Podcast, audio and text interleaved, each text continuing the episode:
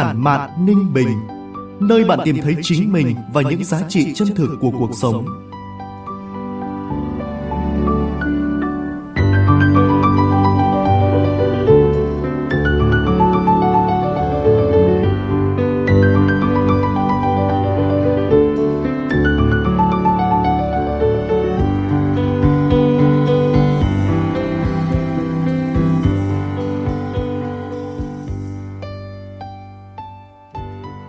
Từ phòng thu của báo Ninh Bình, chào mừng quý vị và các bạn đến với chuyên mục podcast Tản mạn Ninh Bình của báo Ninh Bình Điện tử, phát sóng vào 9 giờ sáng ngày thứ bảy hàng tuần tại địa chỉ website báo ninh bình.org.vn.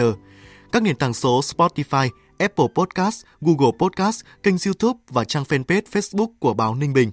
Tôi là Võ Nam, sẽ đồng hành cùng với quý vị và các bạn Tản mạn Ninh Bình là nơi chia sẻ những góc nhìn cuộc sống, những dòng cảm xúc, lời tự sự thông qua trang viết ngắn gọn, hàm xúc, các họa nét chấm phá độc đáo tinh tế mang dấu ấn cá nhân sâu sắc của vùng đất và con người Ninh Bình.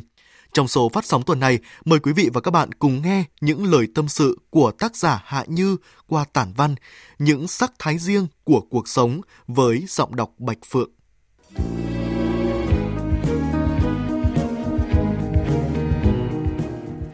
Càng có tuổi mới thấy cuộc sống thật lắm sắc màu, nhiều cá tính, bao gồm cả những nội hàm mâu thuẫn mà đôi khi tưởng như không thể cùng tồn tại mà vẫn hiện hữu. Những sắc màu đa dạng làm cho mỗi người nếu muốn tồn tại phải tạo ra sự khác biệt, hòa nhập nhưng không hòa tan, không làm mất mình. Và nó cũng khiến cách nhìn người, nhận định vấn đề nhiều chiều hơn, sắc sảo hơn, nhưng người với người cũng kém yêu thương và vị tha hơn trong một guồng quay biến động không ngừng. Mỗi lần tôi ngồi vào bàn và viết một thứ gì đó, điều tối kỵ nhất là có ai quấy rầy mình. Sáng tác không giống như nấu một bữa cơm hay như đóng một gói hàng. Nấu cơm có thể dừng lại giữa chừng rồi tiếp tục, nhưng sáng tác thì không. Vậy cho nên, tôi thường yêu cầu mọi người trong gia đình không gọi tôi ăn cơm vào khoảng thời gian đó. Nhưng định kiến đã khiến họ luôn luôn không hài lòng với việc thường xuyên bỏ bữa trưa của tôi, dù tôi luôn có cách dung nạp năng lượng cho cơ thể của mình mà không cần phải sao nhãng công việc. Họ cho rằng tôi không ăn cơm là vì đủ thứ nguyên nhân phức tạp khác. Định kiến chỉ vì tôi khác họ. Đấy là chỉ trong phạm vi gia đình nhỏ. Ngoài xã hội còn muôn màu những suy diễn, những lối nghĩ khi bạn không giống với số đông, mặc dù số đông ấy đôi khi tẻ nhạt đến mức nhàm chán, như một chiếc đồng hồ chết. Tại sao chúng ta lại sống một cách phức tạp với mớ sàng buộc rối ren định kiến như vậy? Bạn hãy cứ là chính mình.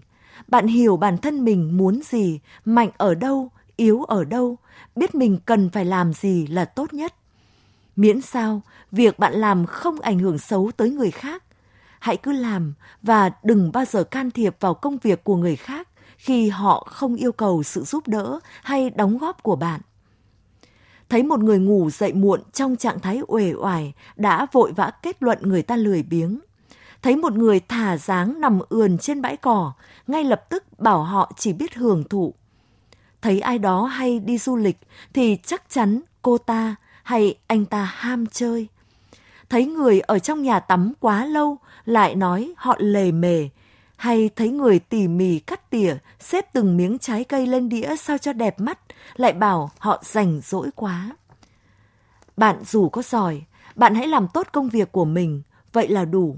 Không có nghĩa người khác sẽ phải sống y như cách mà bạn sống, làm y như cách mà bạn làm. Bởi người giỏi sẽ có người giỏi hơn, Cách làm này tốt, nhưng vẫn có những cách làm tốt hơn. Bạn phải đổ mồ hôi, sôi nước mắt mới kiếm ra tiền. Nhưng có người chỉ cần hắt hơi mà quay video cũng ra tiền. Cu cậu bị hàng xóm đánh giá là nhàn cư vi bất thiện kia, biết đâu một ngày không xa, lại kiếm cả vài trăm triệu mỗi tháng. Không có gì là không thể, vạn vật luôn biến động không ngừng. Người mà bạn gặp hôm qua hôm nay có thể đã khác. Sự việc hôm qua là xấu, nhưng hôm nay bỗng thành tốt đẹp và ngược lại. Chăm chăm vào chiếc điện thoại chưa chắc đã là chơi game. Người ta đang kiếm tiền thì sao? Trên đời này cùng một hành động nhưng mục đích có thể sẽ khác. Đừng vội đánh giá ai chỉ qua những ấn tượng, phỏng đoán ban đầu. Việc gì cũng vậy, từ học hỏi, thuộc bài rồi mới đến thành thạo. Thành thạo rồi thì cần chất lượng, đẹp mắt. Chất lượng rồi, thẩm mỹ rồi mới đến cải thiện tốc độ, làm sao cho sản xuất ra nhiều sản phẩm cùng một lúc. Dục tốc bất đạt. Một người nghệ nhân lành nghề không thể đem ra so sánh với một học viên mới học nghề. Có vô vàn cách để đôn mình lên cao, nhưng đừng dùng cách dìm người khác xuống. Đường dẫn tới thành công không ai giống ai cả. Đừng can thiệp, ngừng đánh giá bằng định kiến lại. Cuộc đời bạn sẽ tự thấy thong thả nhẹ nhõm hơn. Tôn trọng sự khác biệt của người khác chính là tôn trọng giá trị riêng biệt của bản thân mình. Học hỏi, mở mang đầu óc, tự bản thân sẽ cảm thấy nhỏ bé mà trở nên khiêm tốn. Đôi lúc cáu lên, tôi thấy những người hay xen vào cuộc sống của mình thật quá phiền phức nhưng đôi lúc lại thấy họ đáng thương. Không biết họ cứ đi lo mãi cho thiên hạ vậy có vui không? Mà kể cả là ai đó có lười biếng thật đi, chẳng đi làm công ăn lương như người ta, cả ngày chỉ quanh quẩn trồng hoa, chăm rau, nuôi gà, thường trà, câu cá. Đó cũng là lựa chọn của họ. Cách họ sống không giống cách mà ta sống. Chỉ cần họ vui là đời vui rồi đừng áp đặt và đừng định kiến.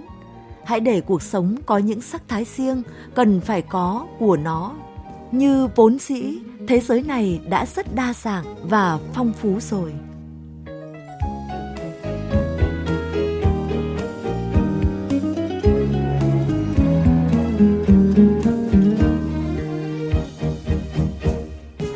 Quý vị và các bạn thân mến, chương trình tuần này đến đây là kết thúc.